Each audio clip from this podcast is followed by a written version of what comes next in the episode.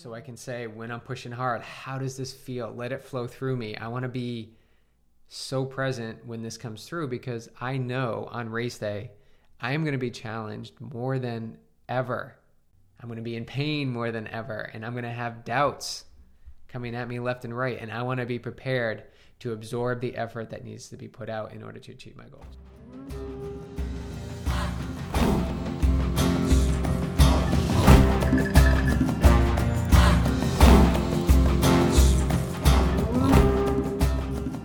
Was BJ, and this is the Yogi Triathlete Podcast. Welcome back, you guys. Episode two at your hands today.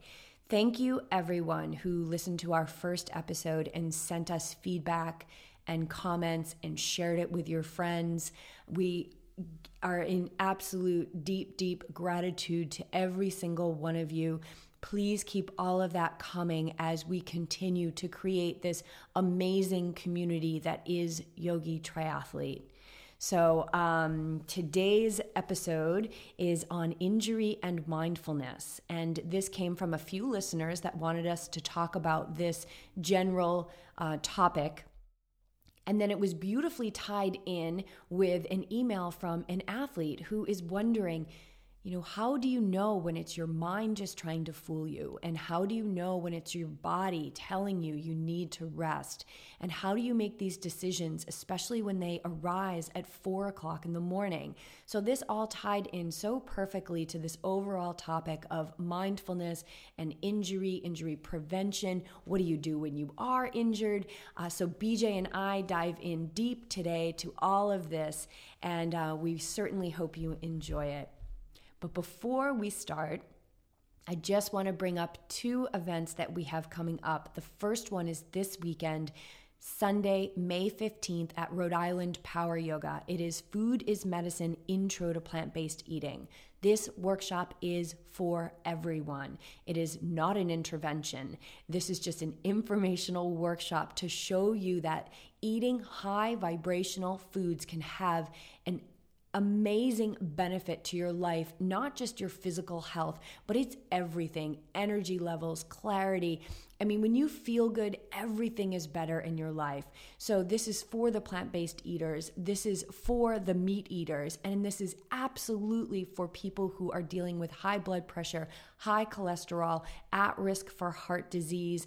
I mean, all of these things, you guys, when you look at the science, those things are optional. You do not have to live with them. We don't believe that. Now, we're not doctors, we're not nutritionists, and we're not dietitians. We are two people who are living this plant based life and have done a lot of reading and a lot of research and a lot of listening not only to what's out there right now, but also to our own bodies and seeing the massive difference that it's made in our lives. So, we are just here to be a resource and share. So, we hope we see you this Sunday, May 15th. You can register online at ripoweryoga.com com, and I will be preparing some beautiful food to share with everyone and take you through a mindful eating experience. It's going to be super awesome. So we hope to see you there. And speaking of super awesome, next month, June 16th to the 19th, we are going to be in Lake Placid for our Lake Placid training retreat. We are going to be hitting the course, swim, bike, run. You get BJ all to yourselves. We're keeping it a smaller group um, so that you get a lot of access to both BJ and I. I'm going to be leading everyone in yoga and meditation every day. And don't get all crazy on me. The meditation is going to be super relevant and it's not going to be long. You're not going to be learning Sanskrit, nothing like that. This is all applicable and um, just absolutely such pertinent information for you as an athlete and just as a human being. This stuff naturally transcends the sport and integrates itself right into your life. If you're not a triathlete, we do have options for one sport and all the yoga over the weekend. And let's say you're coming up, if you're training for Ironman Lake Placid, this is perfect for you, but you want to bring the family. Well, we have options for them to be involved too with just the yoga part of it we're having one group dinner, um, plant based dinner, of course. It's all high vibe, and it's going to be really, really awesome. We are so excited. So uh, we know that whoever is supposed to be there will be there, and um, we really, really hope it's you. So we've got those two things coming up. I'll put a link in the show notes for both of those. And without further ado, let's just dive right into episode two.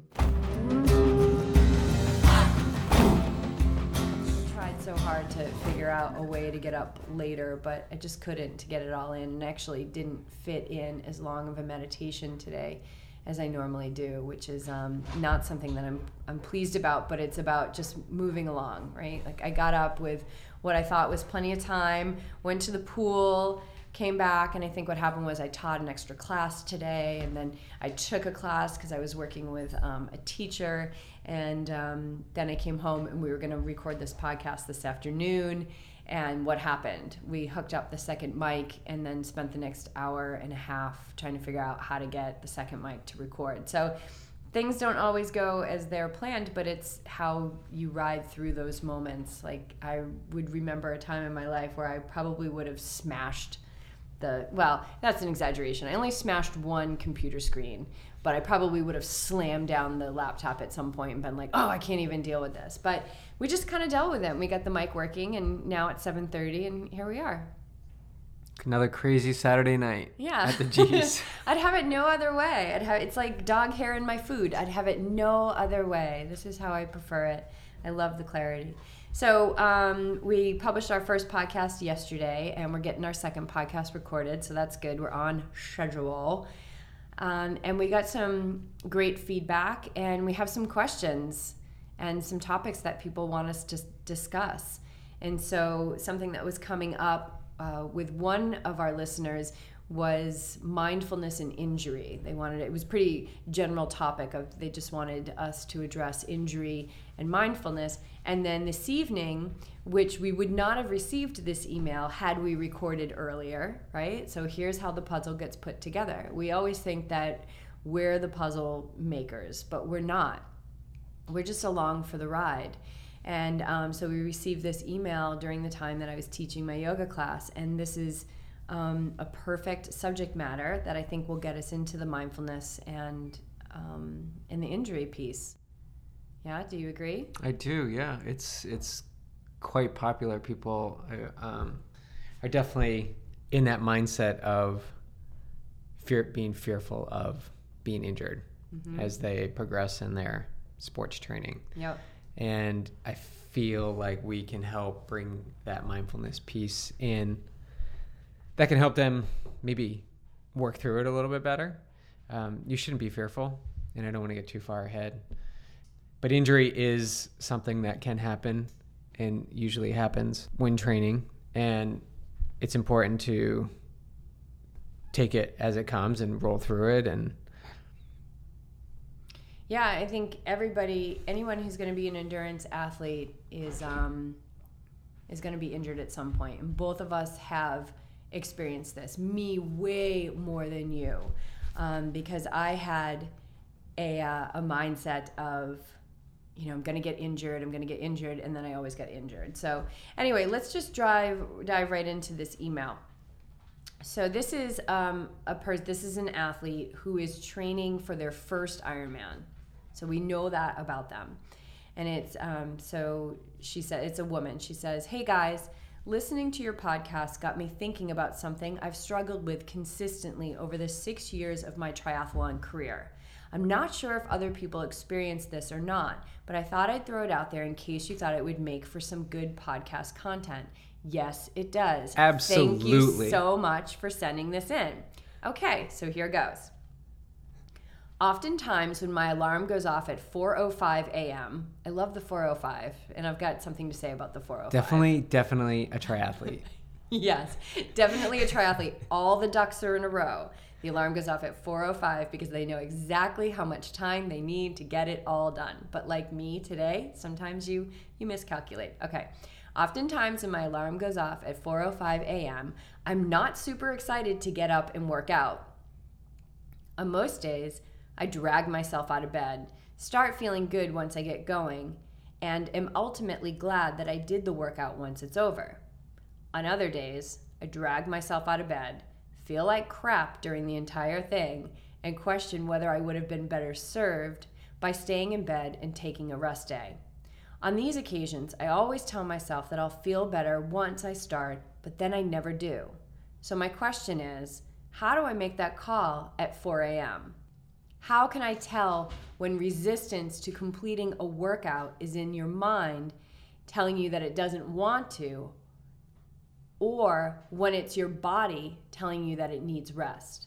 The same thing goes for long rides and runs. If you're really feeling achy, sore, fatigued during a long workout, how do you make sense of the difference between a situation where you should continue to push through to build mental fortitude and a situation where you should stop to prevent injury? Great question. Yeah, great. so- great questions. So many directions to go. Well, I'm going to let you take the the lead on this and uh, and then I'll I'll I've got some thoughts already, but I want to see where you go. So go ahead. It depends on a lot of things. You know, the answer that comes out can depend on different circumstances. So, in this instance, um, what I'd like to say is to start with, a lot of it can be worked through with meditation to start. That's the first step, in my opinion. Sitting down quietly with your thoughts, could be first thing in the morning, could be that extra five minutes that she's got from four to four o five. Right, that's what I was gonna say. Maybe so wake the up at four. 405 uh, first piece of feedback is the 405 needs to go to 4 a.m. and take that five minutes and start a meditation practice. And and we can get in. Well, I can get into it right now. All you do is sit there, set a meditation timer. You can download them free on your phone, and for five minutes, just feel your breath. Yeah, you can also use uh, the app that we suggest or recommend for people, uh, Headspace, free app. Andy Puddicombe, who uh, created the app, was on the um, Rich Roll podcast, if you want to listen to that one. And he also has a TED Talk, and we'll put that in the show notes. Uh, Headspace is a good way to get get started. It's 10 minutes a day, and he walks you through a guided meditation, and his voice is pretty sexy. So it'll keep you captivated. So, with that, sometimes leaving it up to 4 a.m. as your decision time is challenging because your mind isn't there yet. So this has actually happened to me quite quite a lot in the in the recent past and what I've started to do is just make the decision the night before. So making the decision the night before that you're going to wake up at 4 a.m., you're going to start your meditation, and then you're going to get your workout in before work. And sometimes you're going to start that workout in the morning and you're not going to feel like doing it. My recommendation is to just give it a try. That's the first step. Just go out and try. And if I put on the plan for some of my athletes, you know, a 60 minute run with some intervals in between. You wake up in the morning, you do your meditation, you start the workout, just start it because you don't know what's going to happen. In 15 minutes, 20 minutes, maybe you're finally going to warm up and you're going to feel good. If that's the case, continue on with the workout. You're going to have an epic day. The other way, if it starts to feel like it's not good or your body is shutting down, you're not you're not really jiving with the workout, you can easily just turn around and walk home. So, but how do you? So, I think that one of the questions they're asking is like, how do you know, even though you start and you feel awful, and this person's training for Ironman, so there's going to be a lot of workouts where they don't feel that great, where they're tired and fatigued and exhausted. So, how do you get to a point where you know that it's um, like the right thing to stick with it, or I think to make that call? How do you make that call? Because I've seen you make that call. You go out and you come back and you're like, it wasn't happening. I've also seen you make the call where you go out and you're like, oh man, that was that was the real deal. But I'm so glad I got it done because that's the stuff that builds the mental fortitude. again, I think it depends on Totally. what part of the season you are in in training. Is it early? Is it middle? Is it closer to race day? That's a huge factor. Also, knowing what you did in the past and where you want to go. So, just having a gauge as to what your goals are. So, I know, for example, that I was not a good runner when I started triathlon. It was my weakest. Well, swimming's always the weakest, but running was a struggle for me, and I just kept pushing through my runs. I, I would say, I'm going to get up and I'm going to run every day. I'm going to do five, even if it's five minutes or 10 minutes. And it's that mental cue of pushing through and just getting, logging the miles. I know this isn't a long run, but I know that I'm out here running and it just becomes natural and it becomes second nature. What I say for people who are working out, they go out for the workout. Let's say it's early season, you're 20 weeks out from your Ironman and you're not feeling it and you're an hour into a long run. It's not worth it, in my opinion, to continue on if your body's aching, your body's hurting. That to me means it's time to just sort of like maybe you need a little extra rest.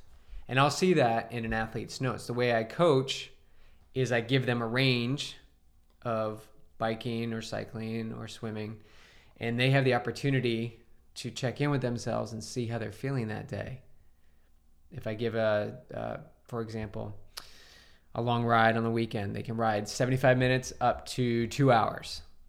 In that workout, they have the opportunity to push it a little bit longer or keep it to strictly what that minimum is. And when they finish it and they add in their notes, I can actually see from their tone, from the workout they did, where they were mentally. Did they push through to the two hours? Or did they just stick to the 75 minutes and got it done? And then I can adjust things. If they struggle through it and they went and pushed through to the two hours, that to me means the next day, I'm probably going to give them a lighter, lighter break. Let them recover a little bit. Let them refocus. Let them recuperate I think a lot of people, a lot of athletes have decision fatigue and it really weighs heavy on them. Should I be doing this? Should I not be doing this? And I think it's key, we were talking about it before, is to make the decision to do the workout and move forward. Yeah, and then if you decide that you're not going to do the workout, decide not to do the workout and move forward. And don't beat yourself up right. over it. So the key to not beating yourself up the key to being able to determine what is your mind, what is your body, what you should do, what you shouldn't do. And this is going to be the answer to a lot of questions I think that we get is I'm telling you you guys this I mean this is why yogi triathlete even exists is because of the power that meditation has on your ability to navigate the uh, just the ultimate pushing that endurance sports requires, but to do it safely, to do it, I hate to use that word safely because then that means that there's fear. Like we have to do it safe because you're to get, like, you're to get injured at some point. It doesn't matter. You're to get injured at some point. This is, this is the nature of the game. And, um, the meditation, what that does is just the stillness. Like, think about during your day, how often are you just still? And I'm not talking about laying on the couch watching TV. People think that that's how they unwind. And um, that is, especially if you're watching the news or you're watching one of these just superficial shows and sometimes i do it like say like so sometimes i just want to check out like we just watched all these gilmore girls i mean because we just can't watch anything that's we can't watch anything that's violent anymore i can't watch anything that's like where there's a lot of swear words. I just, and that's the effect of the meditation. It's just you start to purify yourself. But what I'm saying is that when you sit in stillness, you get closer to your true nature, and your true nature is never in question. It always knows the truth. And so, this is not the answer that this person's probably looking for because my experience with working with people for so many years when it comes to their body and their mind and health is that they want the answer. They want to say, if I do A, B, and C, it's going to equal F. And this is how I'm going to solve this problem. And every time I wake up at 4 a.m., now I'm going to know the answer. And that's not true for what this life is. And so life is a school okay and we are not we're not just human beings we are we're spiritual beings we are spirit we are spirit i don't you're going to find this out either in this lifetime or another lifetime because we're all headed in the same direction. Just everybody's on different timelines. We are spiritual beings having a human experience, and it's human experiences like endurance sports that allows us the opportunity, a greater opportunity, I think, than a lot of people because of what endurance sports requires.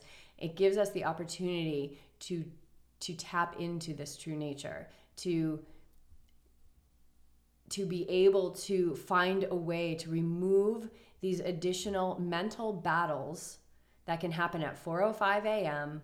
Like, do I do this? Do I not? Do I do it? When you you will start to just be able to wake up and say, okay, this is what I'm doing right now. And the other thing that allows you, which is right along with the right now, is it allows you to just be in the moment. And so that when I wake up and I'm exhausted, but I've decided the night before, okay, I'm going to get up and I'm going to do this workout.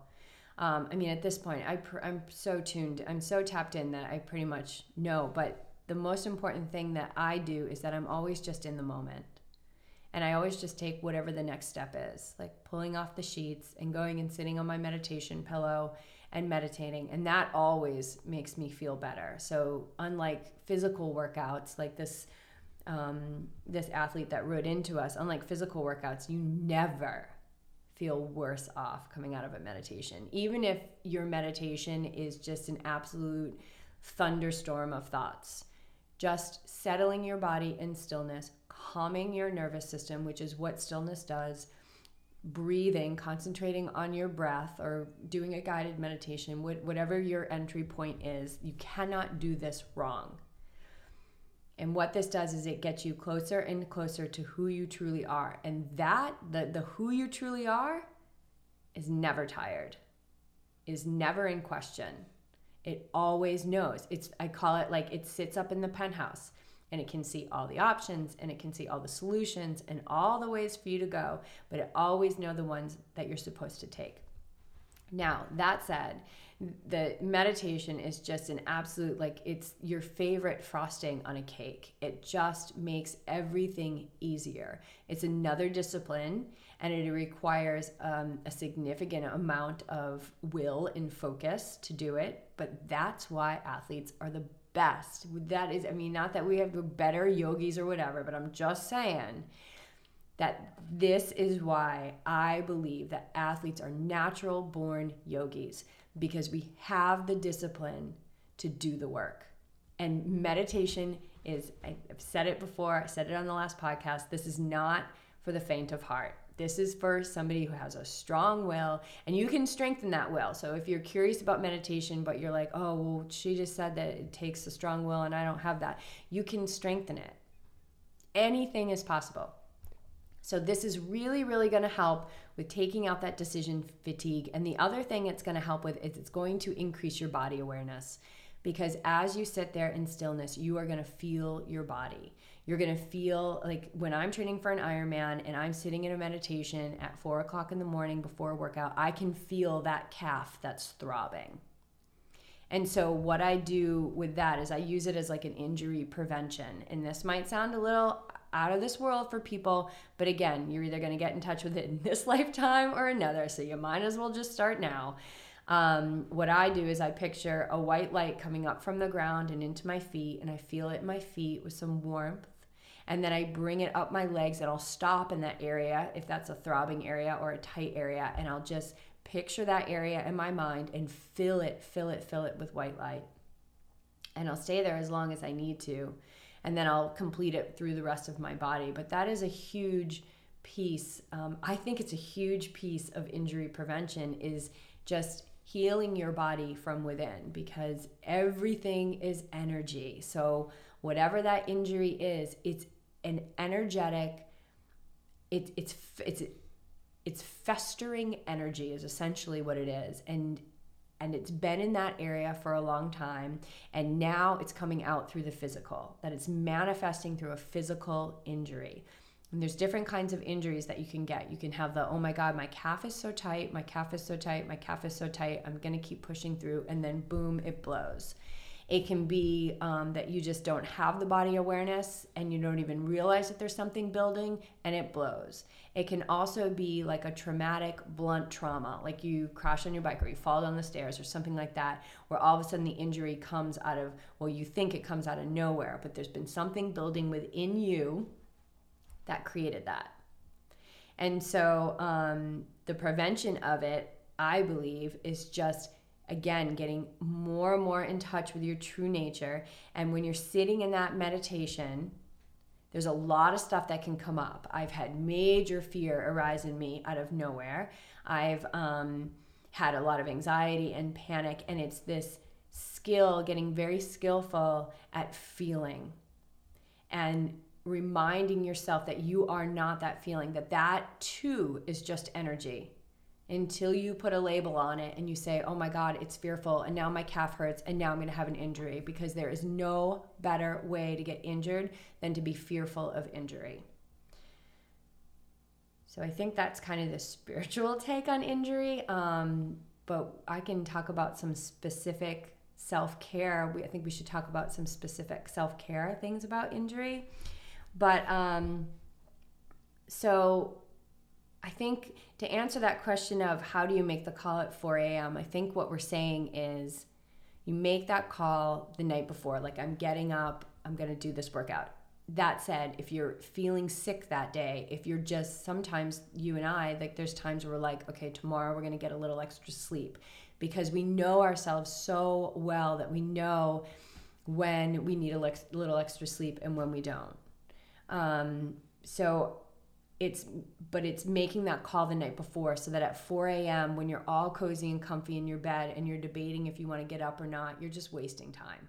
Do you agree with that? I do. I, I also like to pull upon a little motivational video. This is something i do yeah the night before. It's a great thing. I'll go to bed and i'll watch this video. It's just youtube motivation.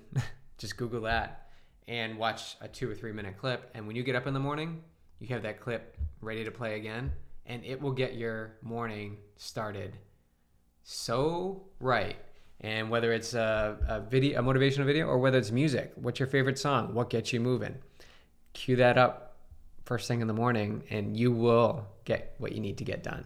That's yeah. what I find. No, I like that. And that kind of goes along with, um, I always say, like, limit the suffering. Like, whatever you have to do, limit the suffering. I say this in my yoga classes all the time just limit the suffering. So there's suffering that goes on at 4 a.m. when you're like, do I do it? Do I not do it? Oh, I'm so I don't want to. But what if it's one of those days where I get up and I try and then I still don't feel good?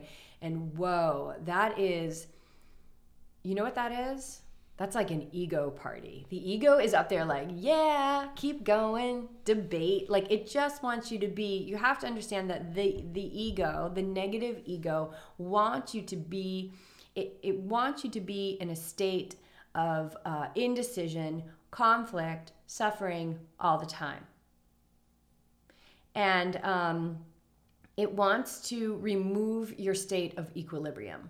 It wants to take that out. And actually, I just wrote a blog post uh, last week called um, How I Survived Two Days in New York City Without a Brush. And it, I think that's a good one to read because it talks about how it wants to make the littlest things so big um, but you have to remind yourself that that is not who you are. You are not fear. You are not anxiety. You are not indecision. You are not um, panic. You are not fatigue. You are not those things. You are endless energy. You are endless power and you are unconditional love. There is no fear in the face of that. So, anything, okay, so this is coming up right now um, a course in miracles, which I don't I don't study the course, but um, it's super interesting uh, story behind it. Um, this woman, and if you're familiar with it, forgive me if I do it uh, if I recall it incorrectly, but a woman who was a scholar working at um, an Ivy League school and basically heard this voice and chat and and the channel came through and she recorded what is now known as a course in miracles over the course of seven years. And this woman was a complete intellect and like what is going on? Who, what is this voice? And so the course in miracles there's a line from it that says every loving thought is true. Everything else no matter the form it takes is a cry for help and healing I remind myself of that all the time, especially now that in four weeks I'm going to be homeless. Um, in a good way, by choice, yes, by choice. And um, I remind myself of that all the time when I look around and there's so much to do, or I think about living in a Honda Fit, or I think about camping in Lake Placid in June when it's freezing cold. All none of those thoughts are loving. They are untrue, and I don't have to listen to them. And this is what meditation brings you. It brings you the strength. So, um, how did I get there? this is what I, it's good thing that I've got you as my co-host. This is where you let it ride. This is where I let it, and I can get. This is yeah. This microphone is very dangerous for me. I want to make one one comment. There is when you talk about the ego, it it doesn't want you to get out there and go do that workout. So, I something I use which may be useful is to just you have a forty five minute workout. Just take a step out the door, and take a few steps. Yeah. Just start running the next walking. logical step. Take the next Right. logical step. And the ego so here's the, e- the here's how um, skillful the ego is. So the ego is the one that wants you to be like in the state of indecision. It's the one that doesn't want you to go out and succeed. It's also the one that when you finish the workout and you're so glad you finished the workout it's also the one that's going to pat you on the back right? It comes in the back door and it's going to be like, oh, that was so great. I'm so great. I'm really succeeding. And, um, and the, the, the secret to being, um, truly powerful, and I'm not talking about like Donald Trump powerful, I'm talking about really powerful, like a true healer of yourself and of this world, is to practice neutrality and so that it's not oh my god i have to get up and oh my god that workout was so good oh my god oh this is so great it's it's removing those highs and lows And I think that's how that's how we coach and train people is that consistency. Not Mm-hmm. Yeah. too high, not too low, just consistent. If you can be consistent day in and day out, yep you will be successful in achieving your goals. Yep, it is. It's the consistency that is so, so important. Um, so, the question how do I make that call at 4 a.m.? You make it the night before. And then what happens if, like, they make it the night before and they wake up and they're still like, oh, do I do this? Do I do that? Sit in a meditation? Sit in a meditation. Yeah, like when for your athletes, for them to go through decision fatigue at 4 a.m. in the morning with this like battle of the mind, would you rather have them cut their workout 15 minutes short and sit in a meditation, or would you rather have them go out in a mindset that is not? I'm totally tainting the answer. uh, In a mindset that is, um, this is not neutral, uh, that is self-defeating. Yeah, the answer is absolutely. I would want them to take the time to meditate. Absolutely. And it's just not in this moment. They are working on the moment, as we spoke about, but every meditation practice, every training session is to prepare you for race day. So if you're doing this stuff now, you will be that far ahead when you come to race day. There will not be any surprises. You'll be calm, clear. You've done it mm-hmm. day in and day out consistently and it's there for you to utilize when you need it most. Yeah, and I mean, there's so much science behind it at this point. Like, it builds parts of your brain that make you resilient. I mean, there's over 5,000 peer reviewed published studies right now about how mindfulness and meditation can help you with just about anything. So, um, resiliency is so, so big. Like, how when you wake up at 4 a.m. and you say, okay, I'm not going to do it, I'm going to give in, I'm not, or I'm not going to give in, I'm going to decide not to do it. How can you just be resilient with that and say, I've made that decision and move on? Because I'm, t- I'm telling you right now that ego is going to want to come in all day long and be like, oh, you feel like you, you feel fat in your pants because you didn't work out this morning, or um, you're tired because you didn't work out this morning. So it's um, yeah, it's a really key practice for um, for building the mental strength that this um, that any athlete, but I mean this person is training for their first Ironman. Oh man, do you need mental strength and not just on race day because they're training for an Ironman. It, you are going to be riding the edge. You're going to be riding the edge essentially of injury. I mean, you really are. You push your body so much that you're just constantly walking around with micro tears. So it's so important to, um, for injury re- prevention, to be eating a really vibrant, beautiful diet, right? Like it's, and self care as well. Self care, trigger point. I mean, they have tons of self care tools. The foam roller, the the the ball, um, and make these part of your practice. Eat high vibrational foods, recover well, get good sleep, meditate, and consistently train with increasing volume. Yeah, I mean that's the perfect intensity. recipe. And when you have dis, dis, I mean this is why you have a coach because when you have that decision fatigue, you know, it's so helpful. I talked about this on the last podcast that a coach can just come in and just kind of take that decision fatigue away from you. Think about how many decisions you have to make after your workout throughout your whole day. If you can remove this one, Yeah. there's a few less. So then um, the second question to this was um, how can you tell when the resistance um, to completing the workout is your mind or it's your body telling you that it needs to rest? And I really think that this has everything to do with self awareness. Yeah, you need to be in tune with your body. You need to be in tune with where you are in the stage of your workouts. And you need to be diligent about checking in with your coach and seeing what they think. You know, they have that outside perspective. When I'm going through a workout and I'm, you know, I'm doing a long run and I know that I've had a hard workout the day before, if I feel anything that's physically on the edge, I will probably ditch it if it's early on in training.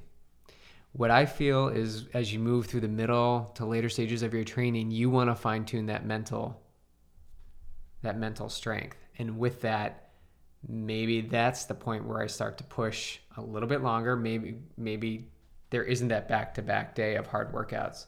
You've got a little bit of breather in between and again that's why a coach will outlay your plan so that you have uh, you're set up for success you know i want to i don't want to stack too much i want to be able to let them succeed and have many many many numerous little wins that stack up so when you're so the question is how do you know if it's physical or mental i think it depends on where you are in your training volume and I also think it depends on what you did the day before, how your how your stress levels are uh, outside of working out, and you really need to be in tune with yourself. And I'm a big advocate of disconnecting from technology at times. So removing the uh, uh, the, the headphones. Oh my God, definitely. Unless you're listening to the Yogi Triathlete podcast. In that case, I en- encourage you to always have those plugged in.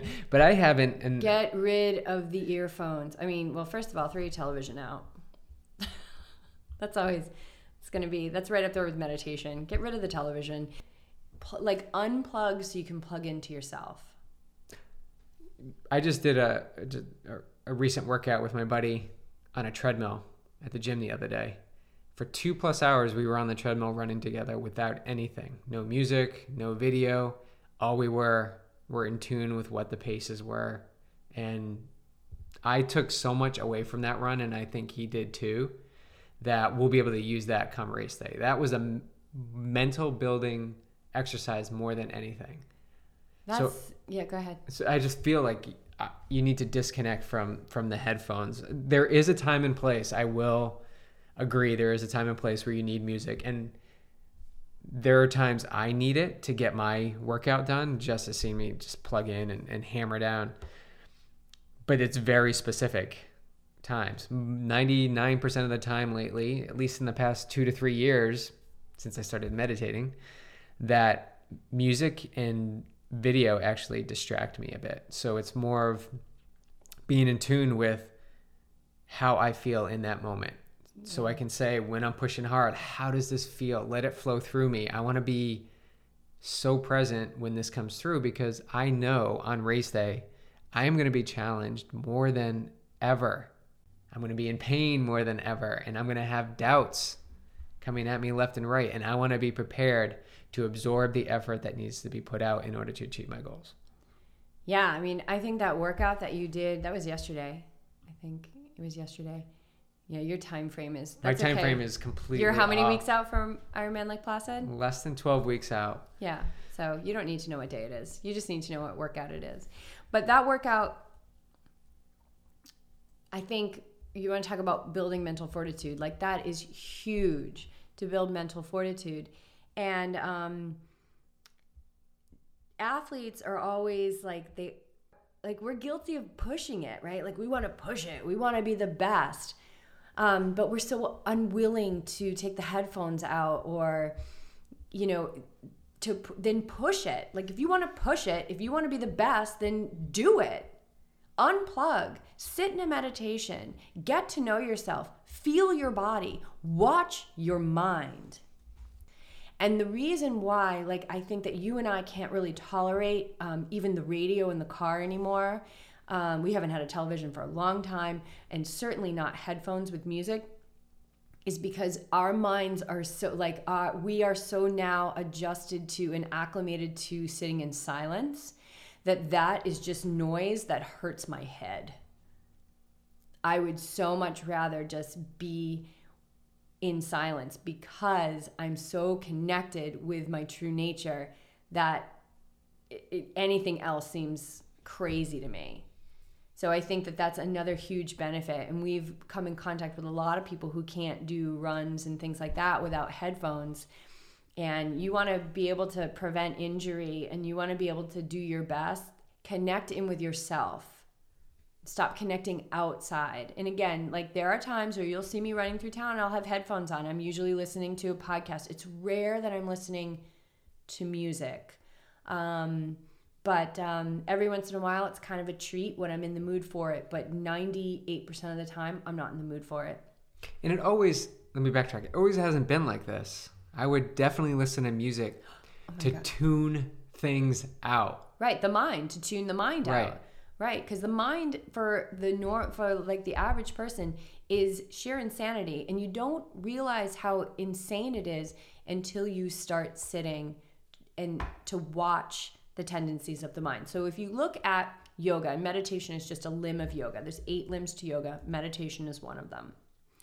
Um, when you look at the Yoga Sutras, the second Yoga Sutras says that yoga is. So here's the whole definition of yoga Yoga is the modifications of the mind stuff. It's it's I'm sorry, it's the cessation of the modifications of the mind stuff. So it's the stopping of the fluctuation of the mind.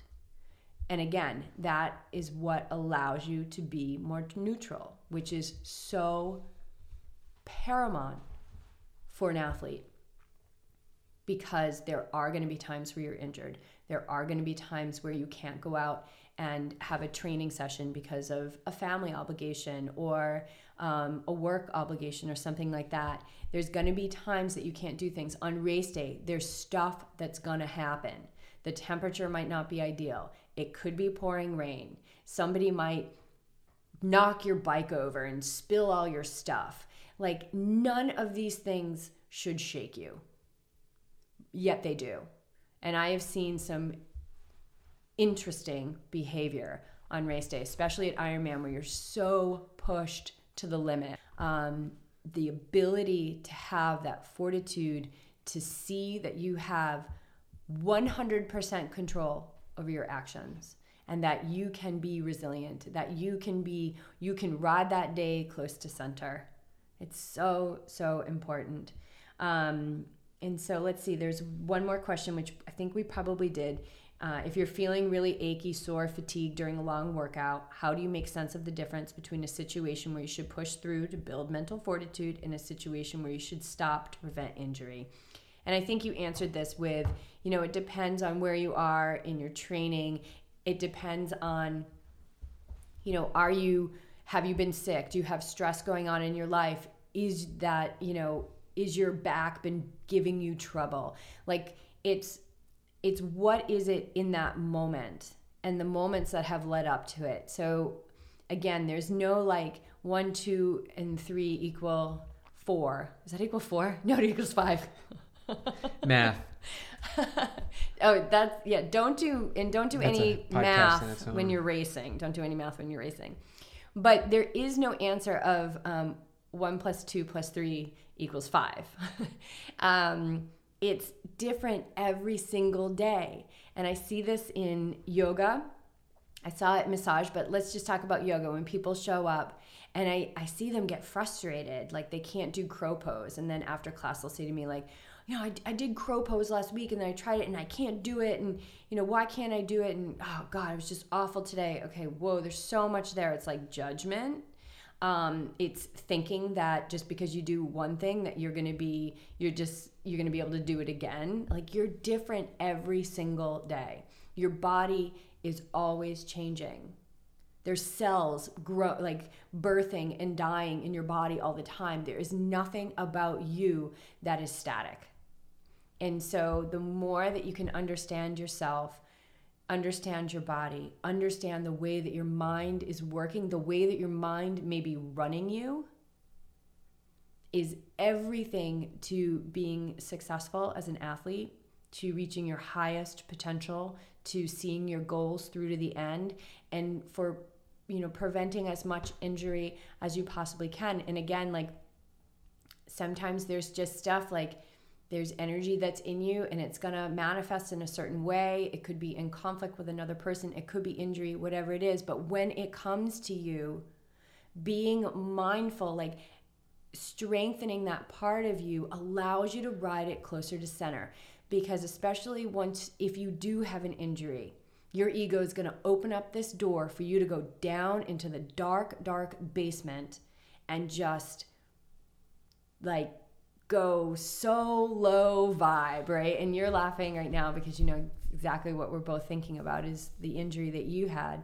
And it wants you to go there.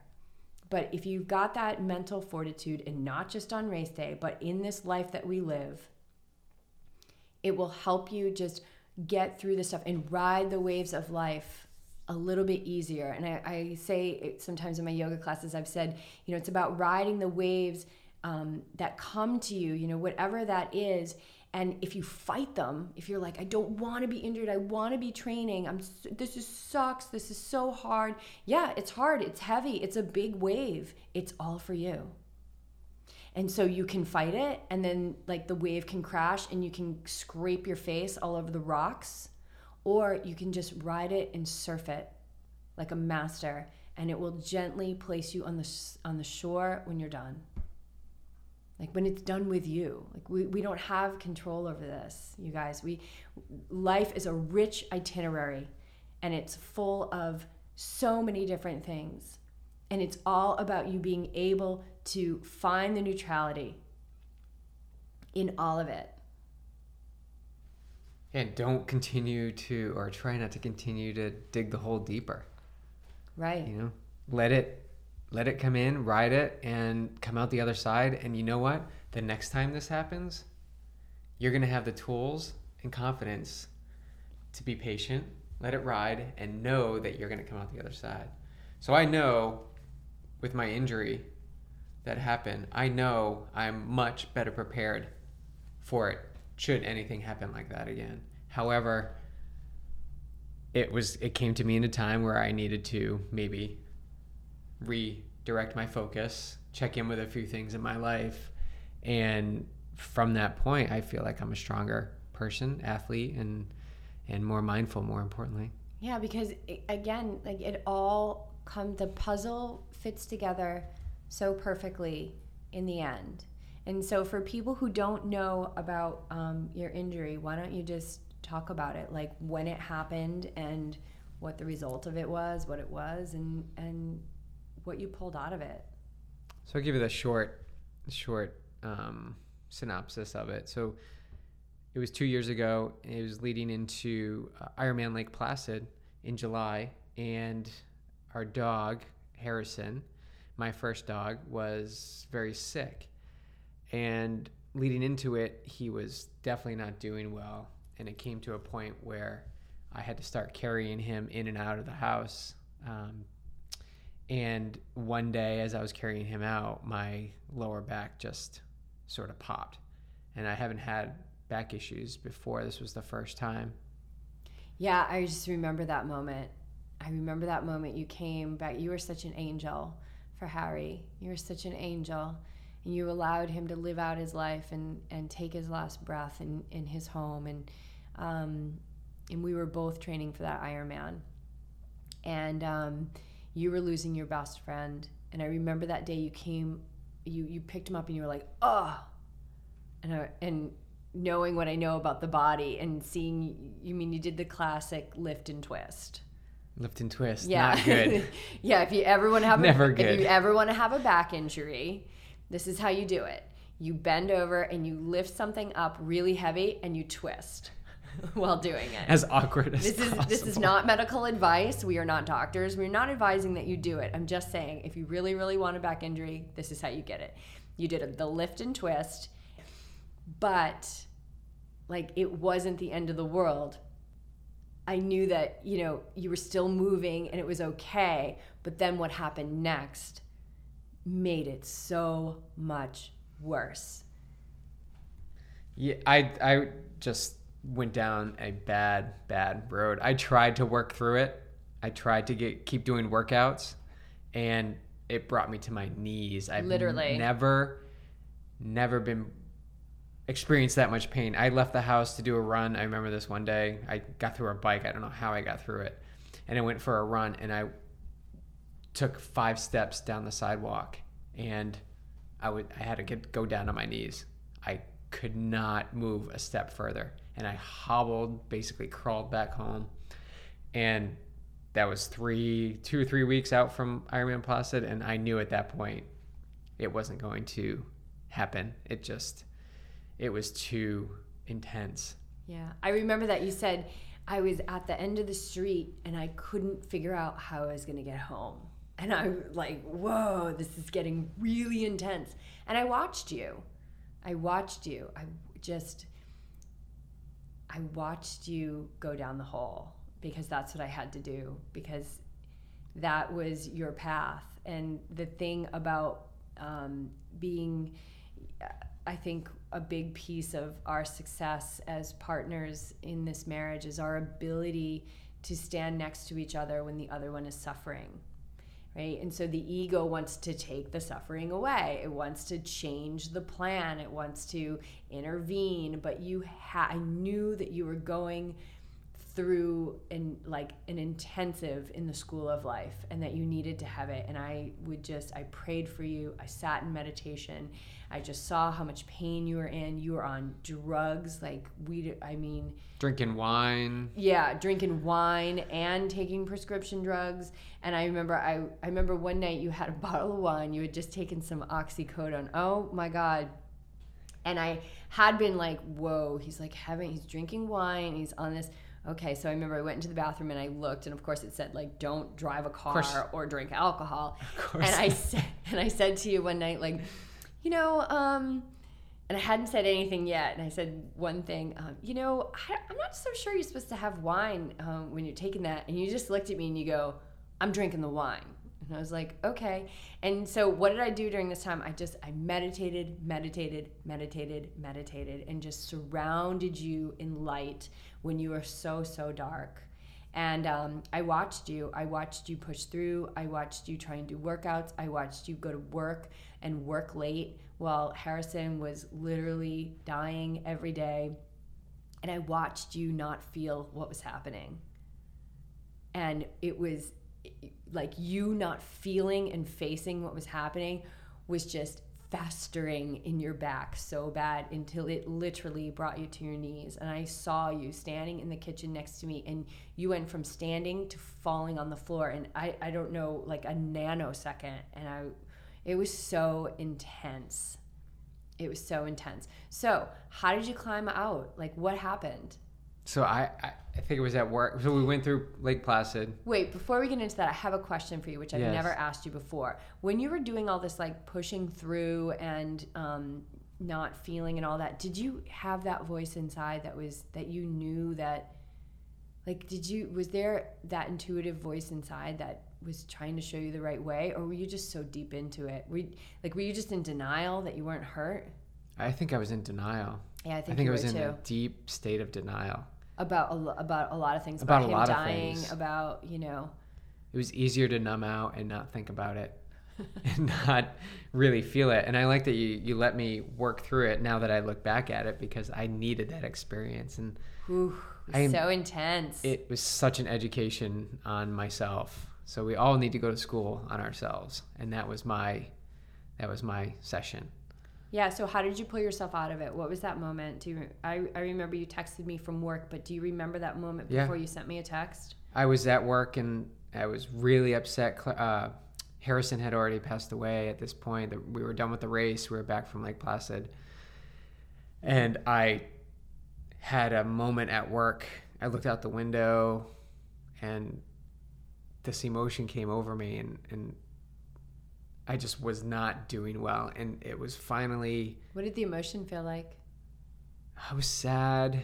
It was angry. It was, all right, I'm done with this. I need to move forward. And that's usually where I where I get to, but it takes me a little bit longer than most people. Well, I I, would mean, say. that's just your story.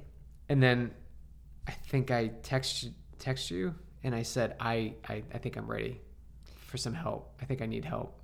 Yeah, you said I I uh what did you say? I don't something like you were in a really bad way. Yeah, I don't know how to get out of this. I need to talk to someone. Yeah. I think I need to talk to somebody. I don't know how to get out of this. I think I need to talk to somebody. and that's when you gave me Bob's number. Yep. So I gave you Meditator Bob's number, who's our meditation teacher. And I remember receiving that text and I was like, thank you. And I just sent you the number and said, um, you can text him. Because I knew like calling him, you you might have been like, oh, I don't want to call him. I just like I, I gave it to you is in such a package of ease that um, that it was that was the best way that I could present it to you with any hope that you would take it. But again, like I didn't know what the plan was. I didn't know if you were going to bite, and you did. And I did, and I didn't tell you about it until I was leaving the house, and you're like, "Where are you going?" And I was like, "I'm gonna go meet with Bob today," and he's he was here in town at the at that time, and I sat down with him. I think it was less than two or three seconds, and I was in tears about everything that had gone on, and I think I needed that release. I To, won- wonder how many first sessions he has like that. I'm sure he's because had I mean, quite a few. I'll tell you right now, the ego does not want you meditating, so it will give you every excuse in the book. Um, so how many times? I mean, I've totally had like breakdowns in front of him before, and he's so good because he just lets you have the breakdown. Like he doesn't hug you or want you to take it away. He just like sits there and sees it for the beauty that it is, and that's really what injury. Um, is you guys, it is beautiful because it gives you an opportunity to heal. It gives you an opportunity to heal. it gives you perspective. And it gives you. oh, so much perspective. I was so attached, and we talked about this on the Running on Om podcast and when Julia interviewed us, but I was so attached to triathlon, extremely attached. Oh, that's right. That's right. Yep. And it was my identity, and that was scary now that I look at it because you shouldn't be attached to something at, like that as deeply as I was. I, I love it now, and it's a part of me, but it's a part of me that I have such a fresh love for. And it's a joy to just be out there and race. But I was I was truly attached, and I felt if I didn't race, I wasn't working towards my goal. That I was a failure. That maybe I shouldn't even do triathlon anymore if I can't do this Ironman. Oh my gosh, you sound like everybody who's who has sustained a hard injury during their training. I mean, it's like it really gets you to, to question, and it's an opportunity to surrender, and not just like. I'm not saying like surrender, like oh, I'm injured. Oh, I'm talking about okay. I'm listening. Let's do this, like, and not have any expectation of of when it's going to be over or why it happened um, or if you're going to be able to race like just being with it every day and filling it with light. And wasn't that one of the things that bob gave you to do was to fill your back with light? Did you do that all the time? Yeah, so I do it to this day. I will, and I, and I give this to my athletes too, as some of them will, who are listening to this will will remember uh, when they have uh, little injuries. What I do is I, I just take the white light, and you mentioned it before, and I start with my feet, and I work it all the way up the body, oh yeah. Little bit by little bit, and I do this every day, and I get to the top, crown of my head, and I remove all doubt, all negative input, anything that is not moving me forward, I remove it. And you know what? I have a feeling of open space. And when that open space is there, I think about bringing in all positive emotions and feelings. And I bring in confidence and cues that are going to keep me um, keep me hungry, keep me whole, keep me neutral, and my body release the negative, fills up with the positive, and I gotta say it it's it it feels it feels really complete, and I feel like when I do this at the end of the meditation, it's sort of a cleansing. It's like a big squeegee that has just squeegeed out the water from one side to the other, and it pushes it out off off into its own. So I feel like that's like a, a really good cue for athletes that may have an injury, um, removing um, doubt and using the white light to sort of flush everything out of your body. And it takes takes me now two or three minutes, I think, to really start from the bottom and go to the top. And I usually do it at the end of my meditation. Nice. Yeah, that's really beautiful. I didn't know that you that was your shtick. It's my shtick. Yeah, That's cool. And So- I share that with people because it, it works for me. I it, it keeps me in tune with my body, and it's it sort of keeps it. It's so key the in tune with your body. I mean, I've been working with bodies now for well over a decade, and um, it it's amazing how disconnected people are from their bodies. I'll give a simple cue in a yoga class to raise your right arm, and like their left leg goes up, and it's not because they're dumb or whatever. I mean, this is really, really common. There's a brain body, like mind body disconnect. We don't know much about these vehicles we're walking around in, and we rely on the chiropractor, the acupuncturist, the doctor to fix us. And don't rely on anyone to fix you. You have everything you need to heal yourself. And so, any kind of illness, injury, it's an imbalance. It's an imbalance, right? So, if you look at Ayurvedic medicine, which is thousands and thousands of years old, the whole premise behind Ayurvedic medicine is to get the body back in balance so that it may heal itself because it has everything it needs to heal. When it is injured, it's in a state of imbalance, moving, it can move towards healing, or you can take this other fabulous big opportunity to take it down deeper with negative thought patterns and doubt. So one piece you you mentioned nullifying doubt and a big big thing to nullify doubt and this seemed so silly to me when I first started doing it, but boy, is it effective. Is let's say you say, "Oh my god, I'm, you know, I've had this injury now for 2 weeks and my race is in 5 weeks and I don't even think I'm going to be able to do it." You nullify the doubt immediately. You say to yourself, you can say it out loud, it doesn't matter. Thoughts and speech are the same thing, they all have um, a charge to them. You say, I am going to be healthy for my race. I am going to have a great race and I'm going to finish that race. And so you nullify that doubt with saying the like the opposite essentially. Um, and it's really really helpful like oh my god i have a, people say to me all the time i have a bad shoulder and usually my response is it's going to be a bad shoulder as long as you keep calling it a bad Right. shoulder because it's their story. They get into their story of yeah my shoulder or back when back when I had this accident, it has never been the same since. Right. Because, yeah, I mean, and I had an injury after my first Ironman. You and me and our friend Brian um, went mountain biking in, in um, Winter Park. And um, I we got to the top. We biked up. Um, what was that? Tipperary Creek. Love that. Love, love, love that ride. And got to the top of the ride, and then it was a pretty steep, narrow single track downhill.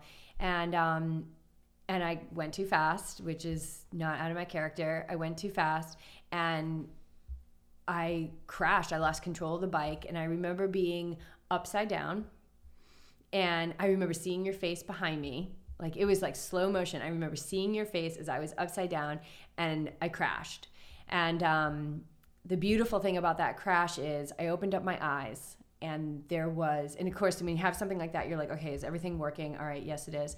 I opened up my eyes, and there was a rock right in front of my eyes, like a sharp rock. I lifted my head, and there was another big rock right behind it. I literally landed between these two rocks, and I landed to the right, and off to the left was a cliff. So that all worked out great. But what happened was I had major impact on the right side of my hip. And for years after that, I had, I mean, I, I never even expressed the pain that I was in every single day. Um, and it was always like, oh, my back, my back, my back. Now I was in massage school, you know, I was all into the alternative healing, getting acupuncture and energy healing and all that stuff and lots of massage, but it was still like my back, my back, my back. And it wasn't actually until I started meditating. God, that's so annoying, huh, everyone? It just keeps coming up. And I thought, whoa, I am completely keeping myself in this injury. Completely. And since I made that mindset sh- mindset shift to heal myself, it has really evolved. I mean, most of the time I'm completely pain free and I push my body. I mean, I've done three Ironmans since that accident. And right now I'm pushing my body with doing a lot of weight training and doing hard, fast efforts to get stronger and faster. And um, it's, you know, I tested a lot, but it's getting stronger. I'm doing the physical work, but I'm also doing like the healing work inside. And it's really evolved and it's so interesting how it's changed. But it is, if it was a 10, it's a two. And most of the time it's a zero. And I did not get surgery. I did not, like, I did not go to a doctor and say, fix me. I did not look to anyone else. What, it was actually when I stopped looking outside of myself for healing that it changed. So this stuff, it's it's so potent and we have everything we need to put it all together. So um one thing that we mentioned earlier in the podcast that I want to get to is just some self-care techniques. So number 1, I'm going to say yoga. Uh, because I'm a huge believer, and this is the Yogi Triathlete podcast. So make no mistake, Yoga is always going to be the big one. Um, asana practice, which a physical practice. We I teach power yoga. I teach heated power vinyasa. It's mindfulness based. Um, so that's a very it's a pretty athletic type. But when I teach, I try and um, do a really strong yin portion. So I take you up a steep mountain and then I take you down really like just as steep, like into the yin, give a good shavasana. And please stay for Shavasana. It's the most important pose. And if you if you're leaving Shavasana because you think it's a big waste of time, well, let me tell you, I used to think it was a big waste of time 20 plus years ago when I started yoga. It's it is anything but a waste of time. It is the most important pose. It is the reason why you do all the poses before. So stay for Shavasana. It's so, so healing to integrate all of that work into your body. And then um, self care. Some of my favorite self care techniques are, and I'll talk about like hydrotherapy, like cold um, hydrotherapy. I don't even think that's appropriate. Um, cryotherapy, the cold, and then um, thermal, like hot. So um, if you are kind of nursing, a, I call it like a red flag area. If you're nursing like something that's like calf, like I'll just use a calf. Like oh god, my right calf, it's really ooh um, a couple of things. One thing um, is before you run, do an easy spin on the bike, no resistance, just high cadence, get the blood moving. Um, because circulation is so, so important, and massage will give you that circulation because blood heals. Blood is what um, helps to create the flow in the body. So, heat, um, you'll create heat when you're spinning on the bike, but if you don't have time to do that, use a heating pad and um, because heat brings blood into the area, whereas cold pushes blood out. So cold pushes blood out, and then when you remove the ice, the blood comes rushing back in, which is why it gets really red afterwards. So it's it's a really great way to reduce inflammation. So um, again, I'm not a doctor, so you know if you do heat and it doesn't feel good, you're not allowed to sue me. I'm just just giving you my experience. Um, I like this is what I've done in the past: is heat on my calf before I go running if it's tight, and then when I come home, I will ice it right away. And you can you can multitask and ice if you need to, like get a couple of cloth towels or cut up an old pillowcase, and you can tie that ice pack right to your leg. So I love to do that. And um, the other thing I really love is contrast therapy.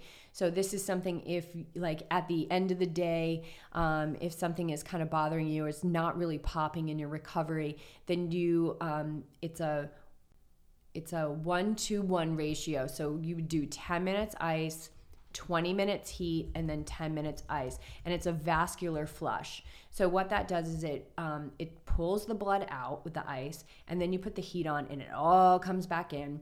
And then you put the ice on, and it pulls the blood out, and then you take the ice off, and then the blood comes in. So it's like this cleansing of the area. And when you're talking about moving the blood, you're moving like proteins and waste and all of this stuff, and it helps with inflammation and lymph flow. So those are kind of my favorites.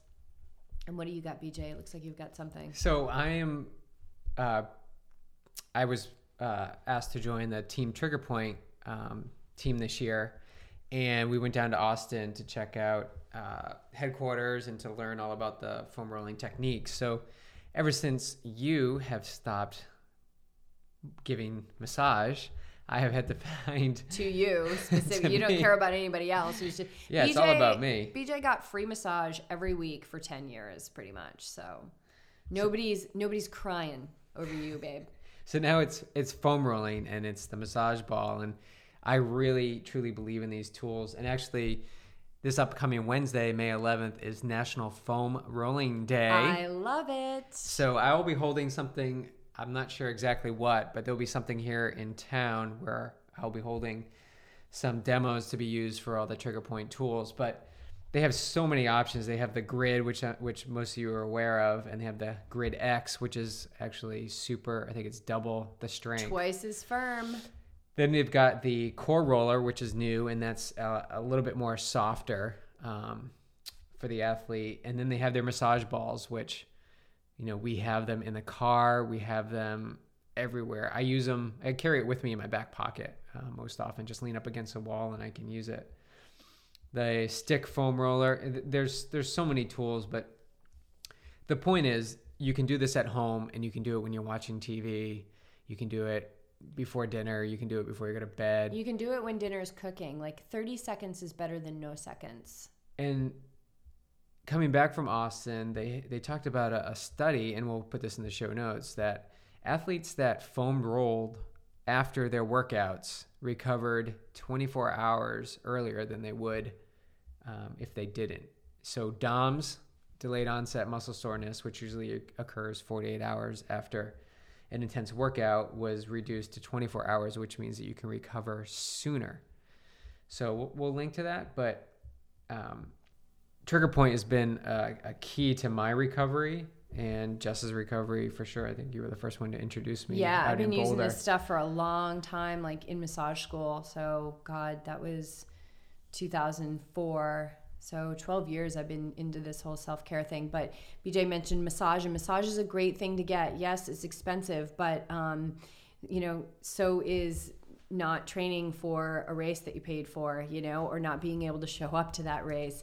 Um, it's just like eating healthy. Like people say, it's a it, it's too expensive or it takes too much time. Well, you know, being sick is expensive too, and um, so you know, pay now or pay later because you are the most important thing to you and this life that you're living right now is the most important life that you've ever lived and so just take each moment to make contact with what's happening right this is how you don't miss your life this is how when something on your body shows up as an injury it's not such a surprise like people are always so surprised. Oh my! It came out of nowhere. It doesn't come out of nowhere. It's been there. It's been there. Just festering, probably sending you some signs. But again, there's there's times where there's it's more of a traumatic injury, but um, it's you know sometimes that is um, a culmination of energy that you've been cultivating, BJ. Like when you were moving too fast and a little bit impatient and you ran outside after the dog and you slipped on the stairs and degloved your thumb. Like that was your lesson to slow down, right? So, That was- listeners, I'm sure you can see a pattern here. I've got a lot of work to do. We all have a lot of work to do. We all have a lot of work to do. We're in a school. This is a school of life. It's not getting up, going to work, coming home, paying our mortgage, go to the furniture store on the weekend and get a recliner. That's that's the illusion. That's the dream that you may or may not have heard about. The the life, the school of life is right now in this moment. This is all you have. This is it. So what are you going to do with it? Soak up every minute that you can and be present and and live your life to the fullest. Yeah, live your life to the fullest. And, you know, that requires a lot of courage and bravery and vulnerability and all of these things that the ego does, the negative ego does not want you to be out there doing. So be on high alert for that. This is how we start to understand how the mind works. And once you start to understand how the mind works, you can use it for the magnificent tool that it is. Because will and focus and um, and resiliencies those are all parts of the brain that you can strengthen right through a mindful through being mindful through a meditation practice. And then what happens is you start to get the ego the ego starts to turn around and it gets on board and everybody's going in the same direction and that is the powerful vibrant amazing life that you are completely entitled to live so what do you think did we cover injury and mindfulness? And I think we did. I think think people will have to have- listen to this a few I times think to we might have it hammered it home a little bit. Can't stress it enough. Yeah, it's all good stuff, but please keep um, keep the questions coming. Right? We maybe we'll have a little title for the show, and it's always not just going to be me and BJ. I've got some interviews lined up. Some cool. God, there's so many amazing people. Um, just within our, you know, right at our fingertips here. So I'm going to log as many interviews as I can before we hit the road. And um, yeah, so keep staying tuned for that. And also, if you have uh, an idea for a title of a show where BJ and I answer questions, um, I've got some uh, students in my yoga class that always say like they want to make bracelets that say "What would Jess do?" So um, you know something not along those lines, but something along those lines. Like help us help us create this, you guys. This is for you. This podcast is for you, and so we want to provide the content that you're looking for. Yeah, so please provide feedback. And, and this podcast will be up on iTunes shortly, so you can give reviews. But definitely send us an email. It's on the website. Um, reach out to us on social media. We are willing to answer any and all of your questions. We just want to connect with our community and be a resource to share our experiences that can help you potentially get through that roadblock or or bump in the road. Yep. And what do we say about the walls? The brick walls are there for a reason. The brick walls are not there to keep us out. The brick walls are there to give us a chance to show us just how badly we want it. I think that was Randy Pausch, um, some uh, uh, TED Talk I think I saw from Yeah, him. and I think he's since left this world. I it's a pretty so. yeah, it's a pretty amazing story. So um, that is an example. That man is an example of somebody who is riding the high vibe, for sure. So I think that's it. Check in with you guys next time. It's been great. Thanks so much for tuning in. Ride the high vibe.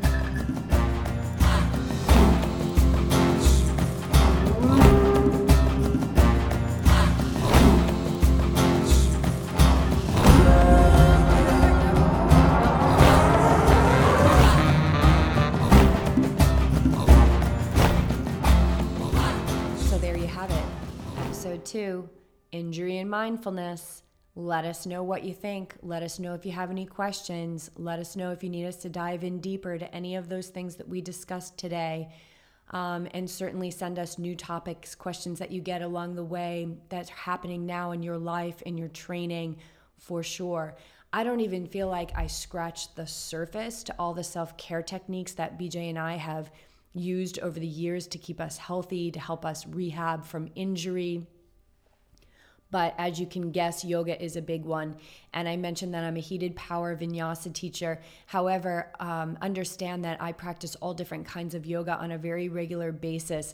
So, one of my favorites uh, right now, especially if you're injured, is Kundalini yoga it gets the energy moving. It will scrape the cobwebs. And if there's anything just waiting to fester and manifest into something, it will start to clear out with the kriyas and the breathing. Kundalini yoga is amazing. So um, definitely check that out. And then my other favorite is Yoga Nidra, which is so restorative for the body. I think it's like 30 minutes of Yoga Nidra uh, equates to three to four hours of quality sleep. So if you are in just the trenches of training, Yoga Nidra, even 15 minutes, and you can get a free video on YouTube, like an audio, like where you can just follow it. Amazing. Definitely take the time to check it out. So, um, yeah, I could go on and on and on. Arnica uh, oil arnica gel like for self massage amazing. And um, also just know you know be an active participant in your health and i hope that message came through. It's certainly not don't go to the doctor don't go to the acupuncturist both BJ and I go to the acupuncturist and the massage therapist quite frequently. It's about being an active participant. It's not about just handing all of your healing over to someone else because nobody is more powerful at putting you back together and back into balance than you. It is absolutely the truth. So, Thank you so much for tuning in. And please check out the show notes. We're going to have a link in there for our GoFundMe page. This is for the Ride the High Vibe tour. Currently, we are just funding this ourselves, which we are fine with, but it's come to our attention that with more financial support, we will be able to have a greater reach. So please consider uh, donating even a small amount is very, very helpful in affecting the lives of more people. And that's really what we want to do. We want to touch as many people as we can along the way. Um, on our trek out west, and we want you guys to be a part of it. So, this is a community, and community reaches out and they help each other. And that is our true nature. So, Thank you so much again for the support. Please send us your feedback and definitely, definitely ride the high vibe.